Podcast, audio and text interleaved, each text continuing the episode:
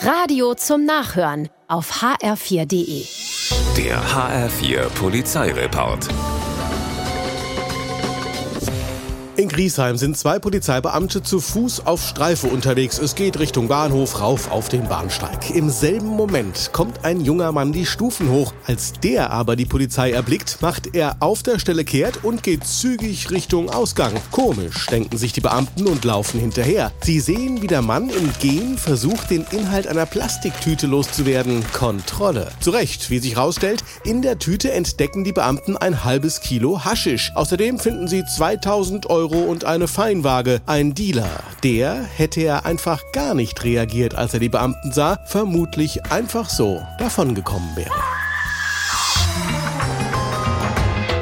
In Kassel-Oberzweren beobachtet ein Anwohner, wie zwei Einbrecher nachts in eine Gaststätte einsteigen. Als die Polizei kommt, sind sie weg. Der Zeuge aber hat sich den Fluchtweg gemerkt und den laufen die Polizisten nun ab. Zum Glück, denn die Gangster haben auf der Flucht so einiges verloren. Ein Handy beispielsweise. Der Anschlussinhaber ist schnell ausgemacht. Hinfahren müssen die Beamten aber nicht, denn zur Freude aller taucht der Einbrecher wenig später auf der Wache auf um den Verlust seines Handys anzuzeigen. Kein Ding, wir haben's gefunden. Die Freude darüber dürfte aber nur kurz angehalten haben, denn gleichzeitig klicken die Handschellen. Damit hat der 16-Jährige, der den Einbruch später zugibt, wohl nicht gerechnet.